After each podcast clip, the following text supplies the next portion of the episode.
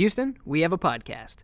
Welcome to the official podcast of the NASA Johnson Space Center, episode 41 The Space Launch System, Part 1. I'm Gary Jordan, and I'll be your host today. On this podcast, we bring in the experts NASA scientists, engineers, astronauts, all to let you know the coolest information right here at NASA. So today we're talking about the most powerful rocket since the Saturn V moon rocket. It's called NASA's Space Launch System. So we've got two guests from Marshall Space Flight Center in Huntsville, Alabama, here with us today to tell us a little bit about the rocket, the payloads it will carry. Don't worry, we define what a payload is, and then where it's going to go. Spoiler alert: it will bring people, big stuff, and little stuff all farther than we've ever gone before. Wait, why did I do that? That totally ruins that. Oh, wait, never mind. It doesn't ruin anything. This is a really good topic, jam packed with information. So much information that we're going to do this in two parts. This is part one. So, with us today are David Smith and Paul Bookout. David is the Vice President for Advanced Programs at Victory Solutions in Huntsville, Alabama. He has a long career in aerospace engineering and is a subject matter expert on rocket architecture and how payloads fit inside the rocket. He wrote the SLS Mission Planner's Guide, which gives payload developers a general idea of the capabilities of the rocket and some technical specifications so they can determine how their payloads might fit inside of it. He looks after some of the big payloads. Our other guest is Dr. Paul Bookout. EM1 Secondary Payloads Integration Manager, who manages the integration of five CubeSats in the giant rocket, as well as the avionics that will control deployment of the 13 small satellite payloads on the first mission of SLS and Orion called Exploration Mission 1 EM1. He spends his time managing the little payloads, not much bigger than a shoebox, that goes inside of a skyscraper sized rocket. So, we're going to be talking about just how powerful this monster rocket is, its unique capabilities, and what it will be used for, where it is in its development, its first mission with the Orion crew vehicle, and then look ahead to the future uh, to missions to the moon, to Mars, and throughout the solar system. So, we are go for launch with Mr. David Smith and Dr. Paul Bookout for the Space Launch System program. T minus five, four, three, two, one zero, and liftoff of episode 41 of Houston We Have a Podcast. Always wanted to do that. See, I feel like I just ruined it. You know what? Let's just start.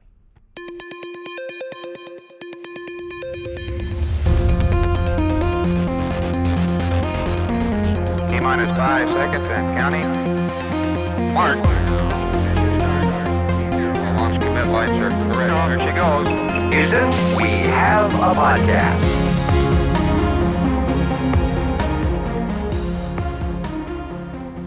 Paul and David, thanks so much for coming on the podcast today. We've talked about Orion on a few episodes so far, but really haven't had the privilege to talk about the giant rocket that Orion is going to be on, the SLS. And we have you guys here from Marshall to actually talk to us about this rocket. So thank you very much for coming on. Sure. Thank you for Our having us. Our pleasure. All right, so just to sort of back up, we have uh, Paul Bookout and David Smith. So you guys want to talk a little bit about e- each one so we can identify your voices?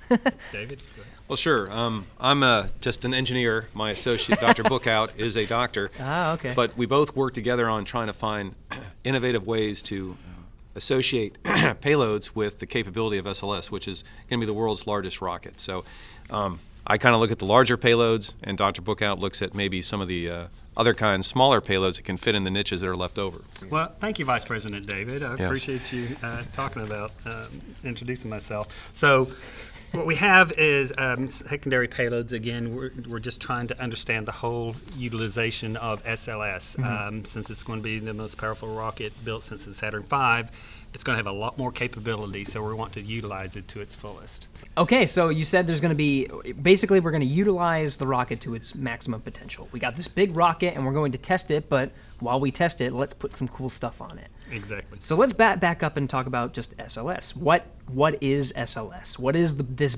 giant rocket that we're talking about? Uh, SLS is uh, America's rocket. It's the next um, NASA's launch vehicle that's going to be able to put humans uh, back to the moon and further out into deep space. Um, of course, a lot of it's built on shuttle hardware heritage. Um, the SLS rocket's made up of the solid rocket boosters, a main core, um, an upper stage, and then the payload, the crew Orion spacecraft with a co-manifest payload or a uh, primary payload. And David will talk a little bit more about that later. Um, So, of course, this is NASA's uh, first exploration class um, launch vehicle since Saturn V. So, we're going to be putting humans um, back to the moon, um, out to deep space, and eventually, you know, to Mars uh, systems. Um, it has a very large um, mass lift capability and also vo- volume. So some of these larger probes that are satellites or probes that are going to um, outer planets, that they'll be able to arrive at their destination um, in just a few years instead of uh, maybe eight to ten years. You're cutting that back trip down to one or two years. So it's a lot of savings there. So that's that's a really important part to kind of hone in on is just the versatility of this rocket. You're talking about a giant rocket that can take people, giant payloads, faster, farther. That's pretty much the whole summary of the SLS, right? Yes, definitely. So what's what does it take to be human rated? So uh, I guess the difference between something that's not a rocket and, and something that is. Um, of course, it goes through the whole development process. Starts at the beginning. Um, you have to have um, um, safety and mission assurances um, involved from the very beginning. Um, just an overview, you have to have like redundant systems. If something goes wrong um, with one system, there's another system to kick in to back up to still make the vehicle safe. Um, there's safety reviews throughout the whole uh, process. We do additional testing, a lot more testing than other um, commercial launch vehicles do, just to make sure that the vehicle is safe for humans. That's really the main thing, right? The safety, but then also the redundant un- redundancy because I guess redundancy is cost, redundancy is weight. So you have to factor that into a rocket where you can just say, "Oh, if it fails, you know, we're going to with the primary systems, it fails, but at least the only thing we lose is this piece of hardware." And not to say that that's not a bad thing, Right. but it's it's very different from a human life. So I guess absolutely you need to be considerate of that. Right, and there's a trade-off, as you were saying, uh, additional systems, more mass, um, and that's mass that is being taken away from your primary payloads, Yeah. uh, lift capability. But we need that to be safe. You know what? I actually always wanted to ask this question, but you say primary payloads. I, I get this question all the time from f- folks not at NASA, and it's just we use this term all the time. But what to you is a payload? A payload is anything that goes up on top of the rocket that's um, lifted into space. Um, it can be a, a satellite. It can um, be probes. Um, of course, uh, the Orion spacecraft, um, once it's on the rocket, it can have its own second co-manifested payload along with it. Um, so just anything really, it's um, launched into space. Does a person count as a payload? We don't like to refer to It It doesn't no, humanize it as yeah, much, right? no. So I guess, for example, going back to that co-manifested thing, the Orion, Orion would be the payload. That would be the primary thing that you want to bring into orbit. Correct. But then there's something that is some something called co-manifested, which means it's not the primary thing, but it's also part of the part that you the, want to lift the mission. space. Correct. Okay. Um, for example, on uh, B1B, the second generation of the SLS rocket, um, it will have capability of launching a co-manifest payload along with Orion, and it could be anywhere from an additional probe going out to the moon, or it can be a um, we call a separation bus, a propulsion system that's launched, and then when a uh, habitat is launched, then they can be combined and go to the moon. So it's, it allows us to build um, capabilities out in space too with co-manifested payloads. Okay. Along with Orion. Is that one of the things you're working on, or you, are you working on, uh, I guess, secondary payloads? Yes, I'm okay. mainly focusing on secondary payloads. So what's secondary payloads? Okay, secondary payloads, um, i- or they call auxiliary payloads. Okay. Um, they're payloads that do not drive the primary mission of the um, of that launch. Um, for example, on EM1, um, we have secondary payloads on that. That's EM1 Exploration Mission 1, first Okay. launch of SLS rocket. Yeah. Um, we have 13 payloads on that, and I'll talk a little bit more about that later. But Mm-hmm. um, the primary requirements they have is for secondary payloads in general is um, do no harm to the vehicle and uh, minimal impact. So the do no harm aspect is that we have to fly safe. Um, the whole system, deployment system, everything is designed to be safe. Um, like all the CubeSats are turned off during launch. Uh, they have to have like redundant systems, as in two separation switches that allow them to turn on. Because if one fails while we're being launched, it could turn on the system. So we have two there Oh, okay. to back that up to keep it safe. Um, and then minimal requirements, of course, if the rocket is ready to launch and the secondary payload's not ready yet, it's going to launch because it does not affect the primary mission of the payload or the launch Right. of that. Well, that puts a lot of constraints on you then, huh?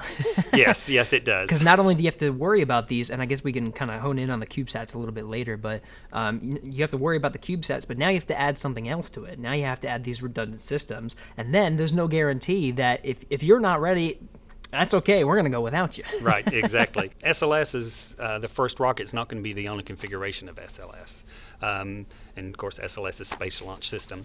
Um, we could, the first launch is going to be called Block One. Um, then we're going to be stepping up to Block One B, which means we're going to be adding a different uh, upper stage.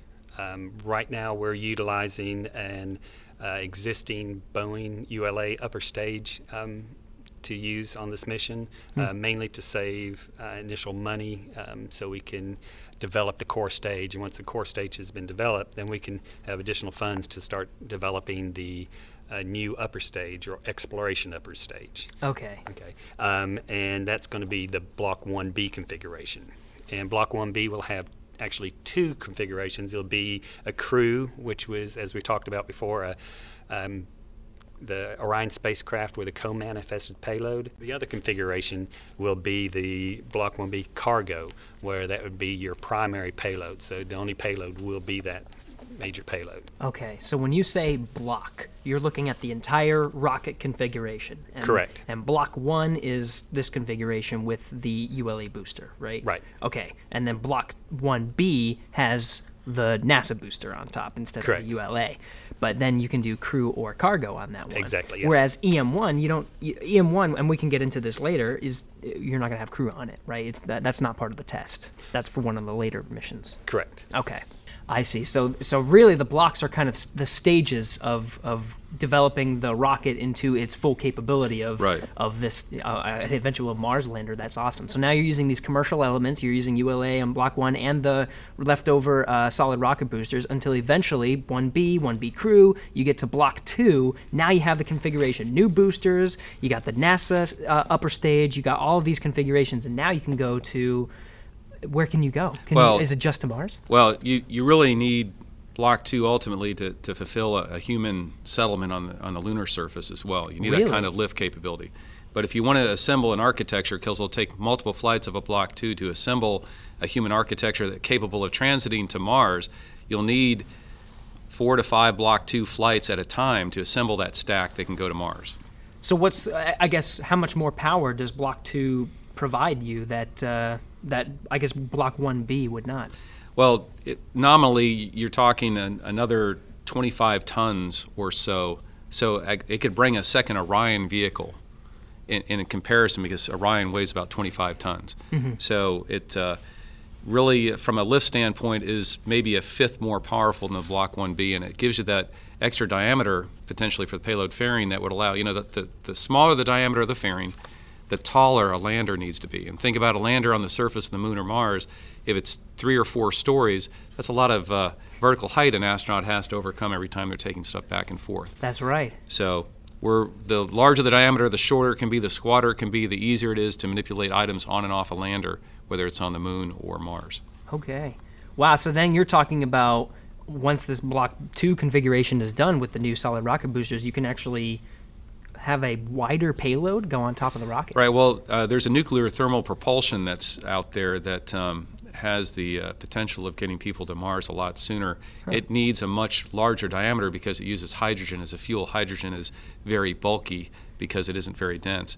And so, if we were ever to use a new kind of propulsion that would lower the time to get to Mars, uh, you need a Block 2 vehicle. A smaller rocket will never allow you to do nuclear thermal propulsion. Okay, let's go back to uh, some of these o- other configurations. I kind of want to get a sense of, of the look and feel of this rocket. We sort of talked about it, but to just sort of go into detail, if I was looking at, let's just say the Block 1 configuration, the one that's actually going to go for EM1, what does that look like? How tall is it? What's the weight of it? How much power? Right. So roughly, Block One and One B are somewhat similar. They're going to be about Oh, the same height as the Saturn V. Oh. which means it's a big rocket. But part of that's because we can't really exceed the vehicle assembly building limitations that are at the Cape. So you want to make it as big as you can so you can put as much fuel in it as you can. Basically, the thrust of the Block 1 vehicle, which is similar to the, the Block 1B for the, the uh, solid rocket motors, is about 3.6 million pounds each. Uh, those only fly for about two minutes. Then you have the core engines. There's four space shuttle era type uh, SSMEs that each have about 512,000 pounds of thrust. You multiply that by four, they uh, operate for about eight minutes. Together, you get about a total thrust of 8.8 million pounds, which gives you an escape velocity of over 22,000 miles an hour. The core stage itself is uh, about two thirds the length of a football field, which is pretty tremendous. One single stage of this vehicle is about two thirds of a football stadium, and uh, which is around 212 feet. And the Block 1B fairing that we talked about, the 8.4 meter diameter fairing, could accommodate up to three school buses inside its uh, volume. So that's pretty incredible when you think about the size of what can be lofted on a single vehicle like that.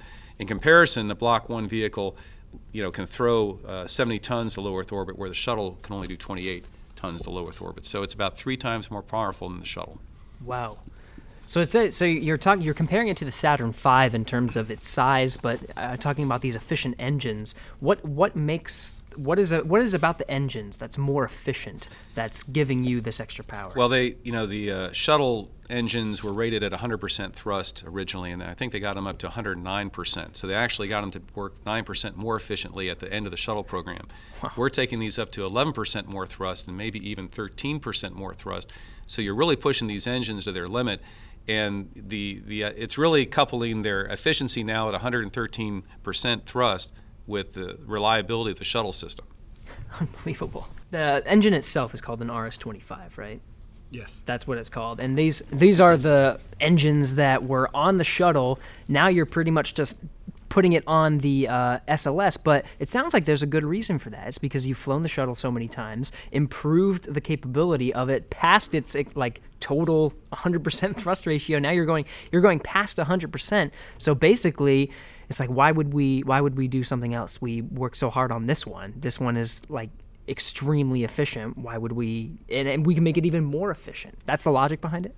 Well, right. Um, initially, of course, we have about, I believe, 16 um, space shuttle main engines, or these RS-25s, uh, left over from the shuttle program. So we're utilizing the existing hardware to save cost while we're developing the core stage. You know, the first part of the SLS. Yeah. And in, as you mentioned, we are. are uh, updating the engines, getting more capability out of them. Um, so to that point, we can do uh, four per, so we can do about four launches, uh, four rockets or four uh, engines on the, each launch. So we can do about four launches with the current uh, RS-25s. Okay, and that is that for one of the later configurations? That's correct. Okay. Yes. Is it block, block two? two? Block, block two. two and beyond. Yes. Oh, okay. I see. I I see where the the whole idea of staging this whole thing comes from, right? You Correct. got uh, you're using the leftover solid rocket boosters, and you're using this commercial upper stage, and it's just basically getting to this point where you're going to maximize the efficiency of the rocket. Right. Unbelievable. So, um, three school buses inside of the 1B configuration, right? That's is it about the weight of three school buses? It's like taking three school buses to space. No, it would be it would be more than that. More Uh, than that. I mean, nominally, if you went to the moon, we're going to take uh, the Block 1B could take roughly 40 tons to lunar vicinity, uh, which is which is pretty incredible. Wow. And just in terms of not only like quantity, you- you're talking three school buses, but also size, Yeah, also mass. weight. Right. You know, you got all these all these different components. So I guess we can kind of focus in on um, now that we kind of understand the rocket and the evolution of the rocket. Let's go to that first that first uh, test flight, EM1. We've talked about EM1 on the podcast before, especially from testing Orion and, and that, but but really haven't focused in on what is it about what is it about EM1 that we're testing SLS for. So let's let's start with that. What what are we going to test? And I guess we can kind of start with the overview of EM1 for those who haven't listened to it before. Right. So, um, EM1 is, of course, going to be the first launch of the SLS rocket. Um, its primary uh, segments are, of course, the solid rocket motors, which are heritage from shuttle hardware. Uh, shuttle had four segments, where EM1 is going to have five segment motors. Um, then, of course, the core stage, which is heritage of the shuttle external tank, um, but um, made longer for additional capability of fuel. And we're also using the main engines from the shuttle program with updated um, technology and ratings um, to get more power out of those four rockets on there. Um, so that makes up the primary lift capability of the SLS rocket. On top of that, we have an interim cryogenic propulsion stage, which or a second stage, upper stage that we're utilizing from Boeing, um, existing hardware to for EM1 mission. Um, and then, of course, we, uh, in addition to uh, adapters, then there will be the Orion spacecraft, um, which is the pr- uh, primary mission of EM1 is to test out the SLS rocket, and then also to test out the Orion spacecraft um, with its trajectory and telemetries and communications. Um, it's going to be on a about a 25 and a half day mission to um, distant retrograde orbit. That's really means just go way past the moon and come back. Yeah. You know, a 25 and a half day trip. Um, of course, and you know we're doing all this because again for the safety aspects, we want to test the vehicle out and Orion spacecraft before we put humans in it. Right. So we want to make sure it's safe, make sure everything works. Um, and that's that safety aspect, that human rated part of a launch vehicle. So the human rated part is the Orion can go to 25.5 days, or is this going past what it's expected to possibly operate at? Um, I think that's that's a nominal time frame for the Orion with with crew. So this is pretty much I think its extreme capability. But Yeah. you know, part of it is testing just the systems. Period. You always for human rating, you always want to test it far in it, you know, far from what the humans will actually experience, so that you have a safety factor that's sufficient for human use. Oh yeah, because if, if you're going to be operating on say 16 day missions, you don't really want to. Okay, well let's just test 16. You really want to go kind of further out and see. All right, let's see how how how far this puppy can go. Well, I think part of this mission's objective is to bring it in at a lunar return velocity to test that heat shield. Yeah. You can't do it from low Earth orbit. You got to kind of go out and bring it in fast. So. So what's the difference with EFT one? That was one of the first test flights we did where we didn't go all the way out to the moon, but we did kind of a, a this large apogee so that we can get up to I think it was some like 25,000 or miles or maybe it was a little slower than that. The difference between EFT one and EM one. I, I think I think it was very close to what they would experience in a lunar return, but it's not the actual lunar return. I see. Right. So you want to be able to stage it. You, you want to go out in orbit. You want to test the time that you're out in orbit. That was a very short mission, maybe five or six hours. Now we're talking 25 days. Well, all the equipment still work when it's you know soaked in a cold temperature, hot temperature, all those days. And now you're coming in. Will it all work when it comes to the right moment? And so this is this really puts the uh, pedal to the metal. That's right. So, um, what is it? Um, I guess the relationship between uh, what are you guys looking at for SLS versus Orion on this particular mission, E EM1?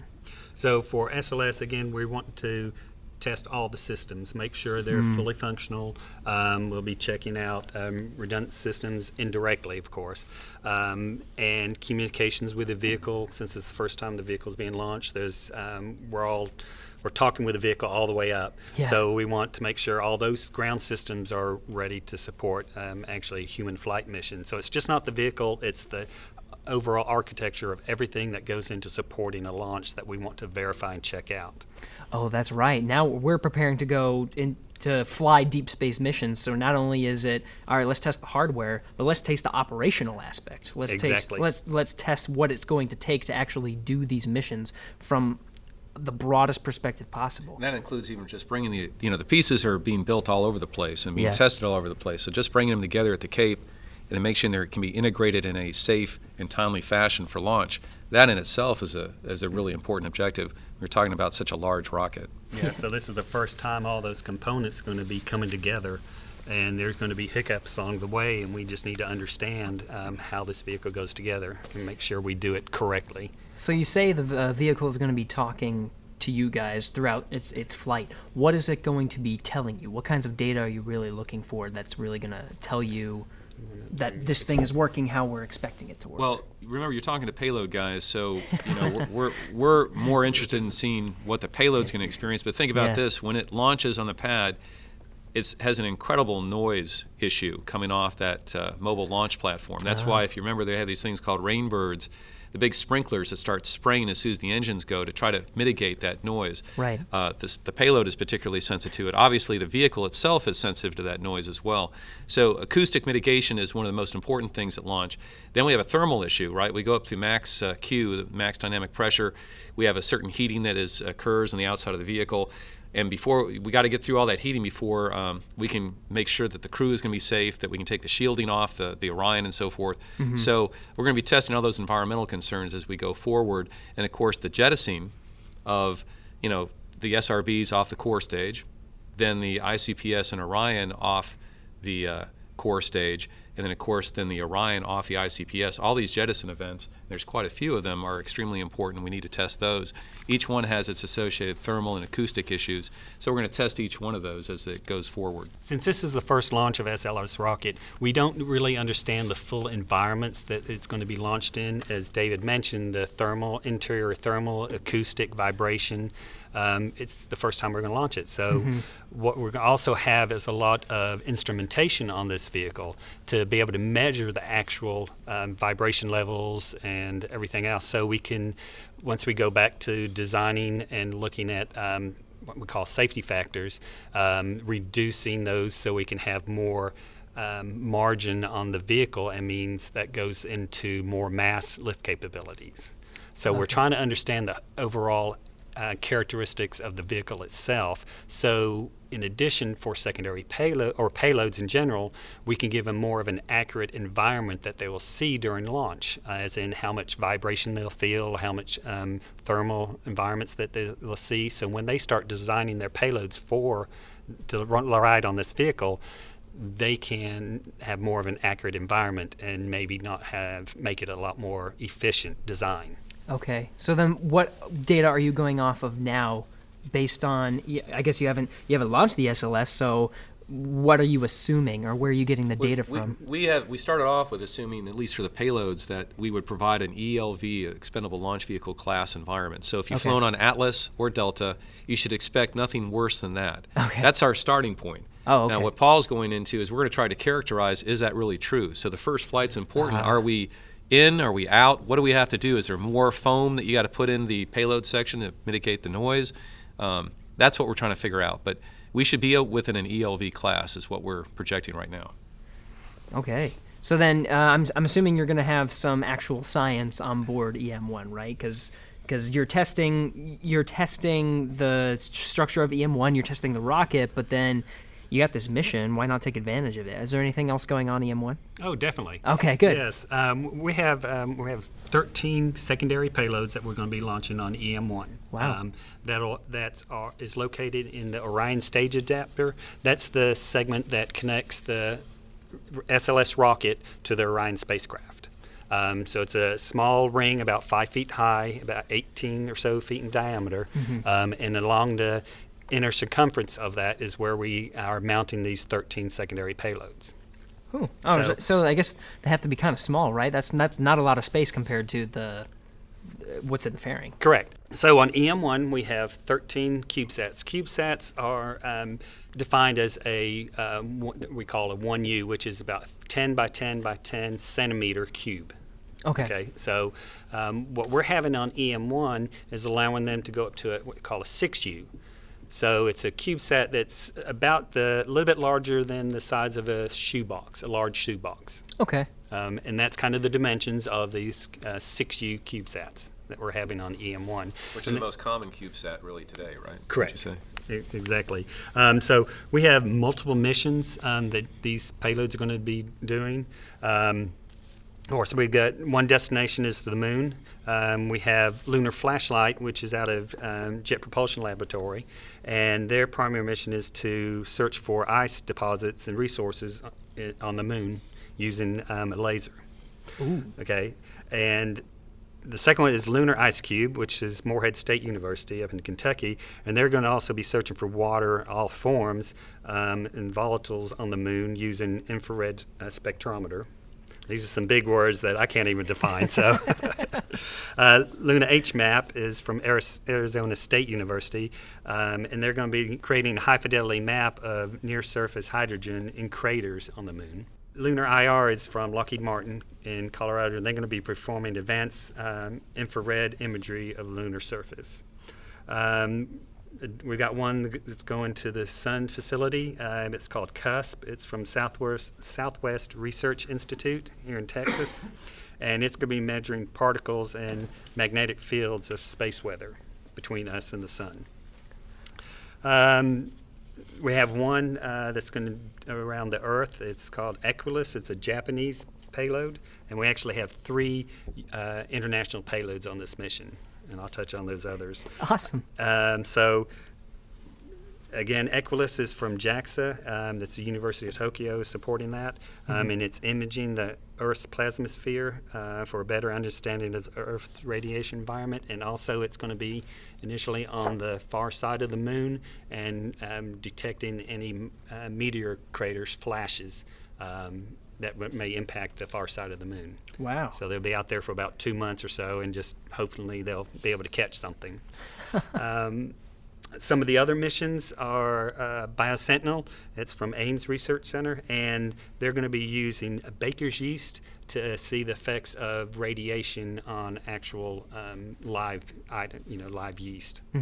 And then ArgoMoon, uh, which is the European Space Agency, um, is built in Italy. It's going to be in observing the interim cryogenic propulsion stage. That's upper stage. It's going to be, uh, be deployed, look at the upper stage, um, and then it's going to go on some addi- additional missions. And it's going to look at the upper stage to see um, what kind of effects the environment has during liftoff on that upper stage. Because until now, we've once the upper stage is launched, we usually don't get a chance to look the conditions of that.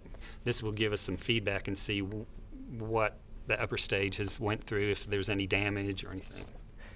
It sounds like these CubeSats are all over the place. Uh, Yes, yeah, I've got a couple more here. Oh, uh, really? I haven't got to my two favorite yet.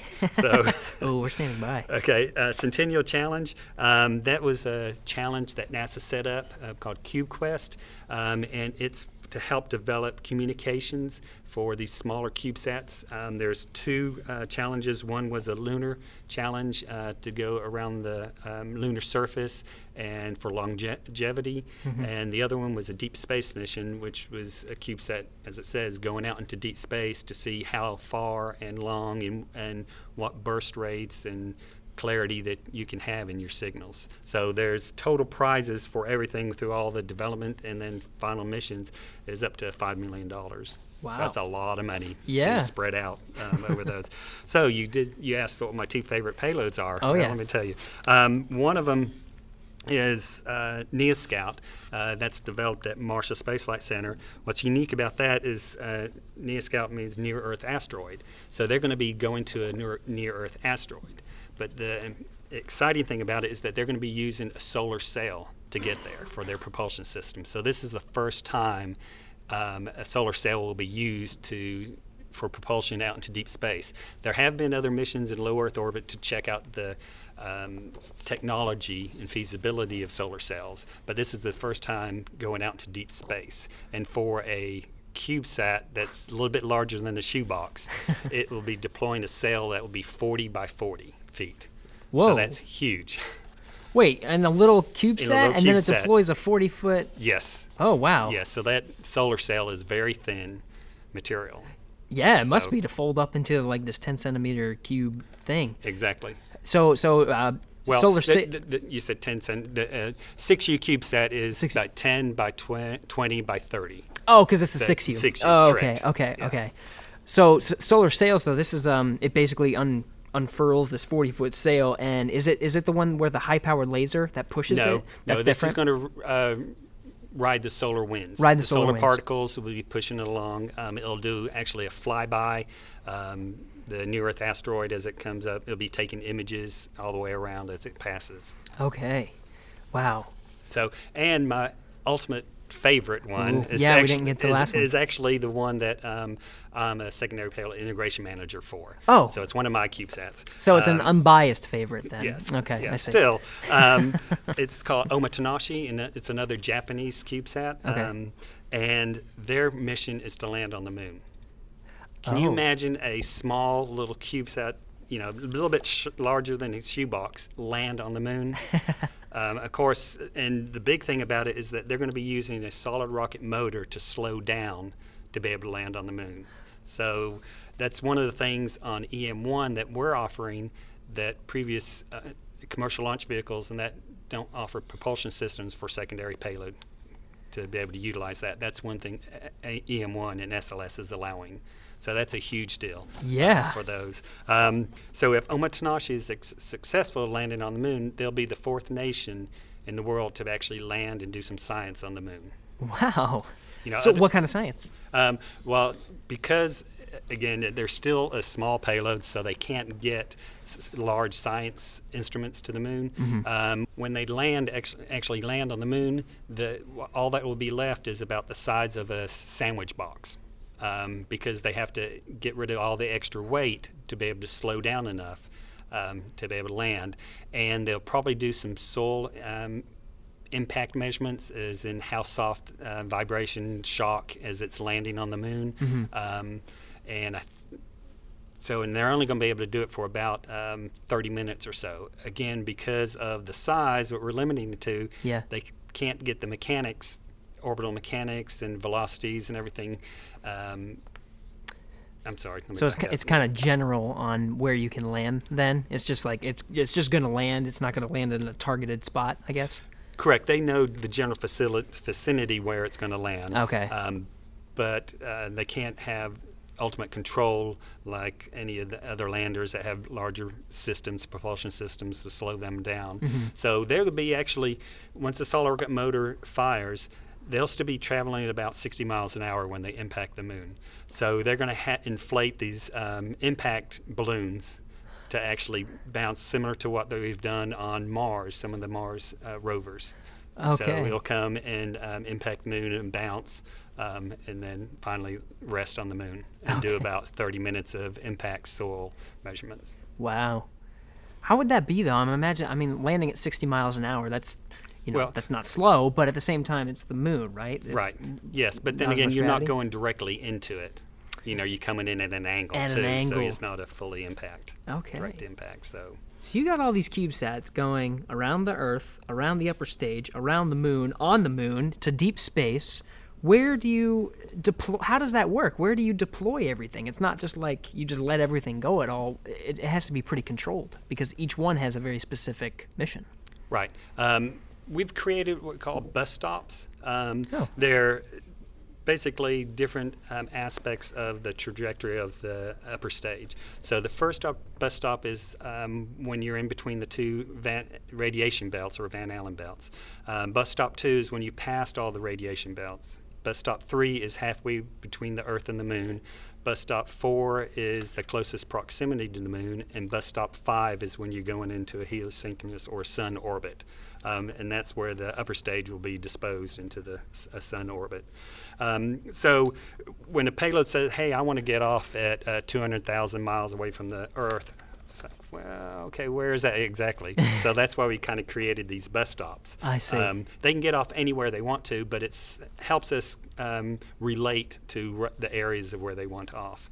So uh, most of them are wanting off at bus stop one, about seven or eight of them, um, because they need to get out and start changing their trajectory as soon as possible. Again, we're offering propulsion systems, but they're not large enough to have um, really dir- change their directions uh, further on. So a little change at first makes a big change later. Yes. So they want to get off to be able to do that, uh, make those little changes. Um, most of the payloads that are going to lunar orbit, what they're wanting to do is slow down because the ICPS, you know, is launching Orion into this um, distant retrograde orbit, you know, way past the moon. Yeah. So it has a lot of velocity heading that way. and if the payloads don't slow down, they'll just go flying past the moon. The moon can't um, doesn't have enough gravity to pull them back into an orbit. Um, And some of them, even though they are going to the moon, they'll actually fly past the moon, and it may take a month or so for them to come back. You need to slow down enough to come back and get hooked into the uh, moon's gravity and start orbiting the moon. Oh wow. So it's not a direct flight into the moon orbit, just because they don't have the propulsion systems large enough to be able to do that. So is it fair to say they're all going to be in a very similar orbit, or are they all going to kind of go their respective They're directions? going to do their respective ways. Um, Okay. Some of them wants to do um, in the craters, so they'll be going to the pole system, up to the poles to look see if there's ice up in there, and some of them will just be doing a, a regular geosynchronous type of orbit. Okay. Kind of thing. All right. we talked about where these, uh, what the payloads are, and where they're going to want to get off. Um, to be able to allow them to get off, uh, again, we have to have a deployment system. Where, uh, again, some of the primary requirements for EM1 was or SLS is to do no harm and to have minimal impact to the vehicle. Yes. Well, to do that latter one, what we've come up with a system is that we will receive an energy, the avionics unit for deploying the secondary payloads will receive an energy uh, pulse for from Orion, or I'm sorry, we, we receive an energy pulse from the uh, upper stage. Once Orion has already left um, and the upper stage has gone through its disposal maneuvers, and it means burning off extra fuel and everything, making it safe. Right before it shuts down, it will turn on the avionics unit for the deployment of secondary payloads. Um, then the upper stage turns off. So we wake up and it has, we've got our own internal battery system, um, and each payload is inside of a dispenser. And um, so a dispenser operates as that it has a spring-loaded um, lid, and the payloads inside are installed by compressing a spring. So when the when it's time for that particular payload to be deployed, we get an energy pulse from the avionics unit sent to the dispenser to open the door. The door flings open, and then the secondary payload is pushed out by springs. So that's how the, they're deployed, Okay. So like a so like an SLS Jack in the Box. if you if you will. That's how I'm imagining. Obviously, it's going to be it's going to shoot we, out. we have pulled just- those analogies before, but I'll let you state it. Very, uh, and then I guess there's um, you, you get this power pulse that's gonna I guess be directed to whatever seven is gonna be part of bus stop one, and whatever the next one's for bus stop two. Correct. And Okay. they'll be deployed, if there's multiple at a particular bus stop, they'll be deployed a minute or two um, away from each other, Mm-hmm. uh, after each other, because we don't want to be able to deploy one and then deploy another one right behind it, and then Yeah. they have recontact.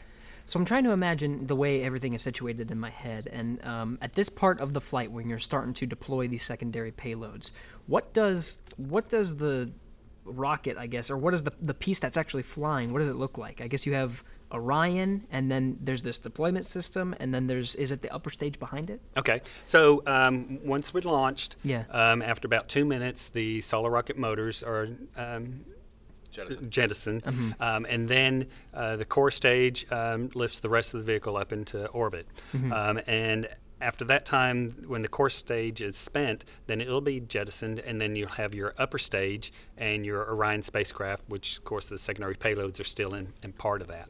Um, and then then it'll go into what they call a translunar injection. Um, that's basically the upper stage will ignite and put Orion into its um, mission profile going past the moon. So at this point, right before it ignites, it's still in I guess Earth orbit, and the translunar injection gets it to the moon. Correct. Okay. Okay. So um, once the upper stage has spent its fuel, um, the Orion spacecraft will separate. Okay. From so the upper stage. from the upper stage, so it'll go through its on to its mission, and then about 30 minutes later, 20 to 30 minutes later, the secondary payloads um, will start their deployment. I see. Okay. So Orion is well away and actually speeding further, faster away from the upper stage. Yeah. Um, the upper stage, once it goes through its disposal maneuver, is actually flying kind of, you would say, backwards, engine first towards the moon. Oh. So the secondary payloads will be ejected out the other direction. So, okay, so so so when So- they're deployed, the ICPS won't run back into them. That's right. So they'll be deployed in the other direction. but now Orion is, is going and it's doing its own thing. Correct. It, because uh, it did its job. It, it delivered Orion. That's the primary payload. Now it's off. But the s- secondary payloads are still part of this upper stage. They haven't gone with Orion. They're totally separate. Correct. They have their own. So it's like they're kind of doing. They're going Yeah. different ways. Yeah, they have their own mission profiles going in all different directions. Okay, okay. I don't know why that wasn't clear to me before, but thank you. All right, so uh, I guess kind of backing up from there, you're talking about the uh, solid rocket boosters are disposed, the core stage is disposed. Where are all these pieces going? Okay, uh, depending on their mission profile, all the the secondary payloads um, are going to end of missions at different places. Some will be actually crashing into the moon, um, and that's common where the other countries and their lunar missions um, depositing on the moon. Some will, um, one or two will burn up in Earth's atmosphere as it comes back. Um, some of the other ones uh, that are going out into deep space, of course, just keep going. The CuSP, which is going to the solar, uh, or, I'm sorry, CuSP, which is going to the sun's vicinity, will just stay out there and eventually uh, be pulled into the sun. Okay. so that's all the secondary payloads. Um, Correct. And for each mission, each payload um, that's launched on uh, U.S. rockets, they all have to have an end of mission um, plan. What are they going to do to end their mission? Not just to be left out there as space junk, because that's we're having. Um, sorry. We're starting to have a lot of problems with, as you know, there's a lot of space junk around um, Earth, and Oh, we don't want that same situation around other planets too. That's fair. That's fair. And that's why that's part of the. I mean, this is going back, but Cassini, right? That was the whole. It, it did its thing, and it's instead of just letting it be, it had a controlled entry into Saturn so that it didn't contaminate any other Exactly. any yes. other bodies. Yes, yes, and that it, it doesn't matter what size you are. Yeah. the- these small CubeSats have to have an end of mission. have to have an end of mission. Yes. Awesome. Uh, but I did want to go back to uh, some of the earlier parts of the mission uh, right after launch. You know, you- you're talking about uh, solid rocket boosters separating and being Those go into the ocean. Ocean? Still, Okay. But they're not recovered this time. Oh, okay. You know, for shuttle they were recovered this time. It's too difficult. There's, they're too large, so they're just going to sink. Okay. The external tank is um, it can't can't go into orbit, so it's kind of lofted in such a way that it'll break up over the Indian Ocean safely.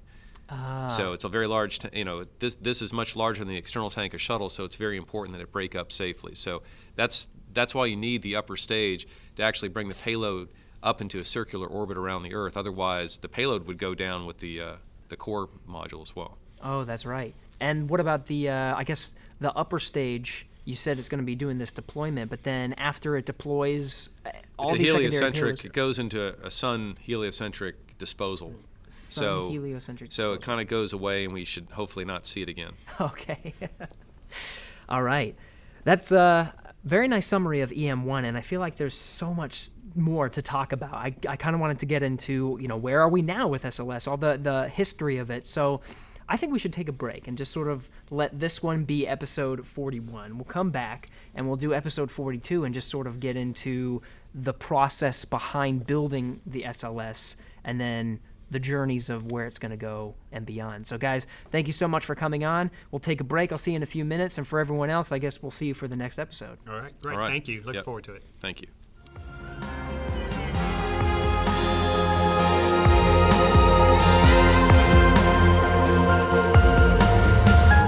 Houston, go ahead. Stop of the space shuttle. Roger, zero G, and I feel Shuttle has cleared the tower. Became a feast for all mankind. actually a huge honor to break a record like this.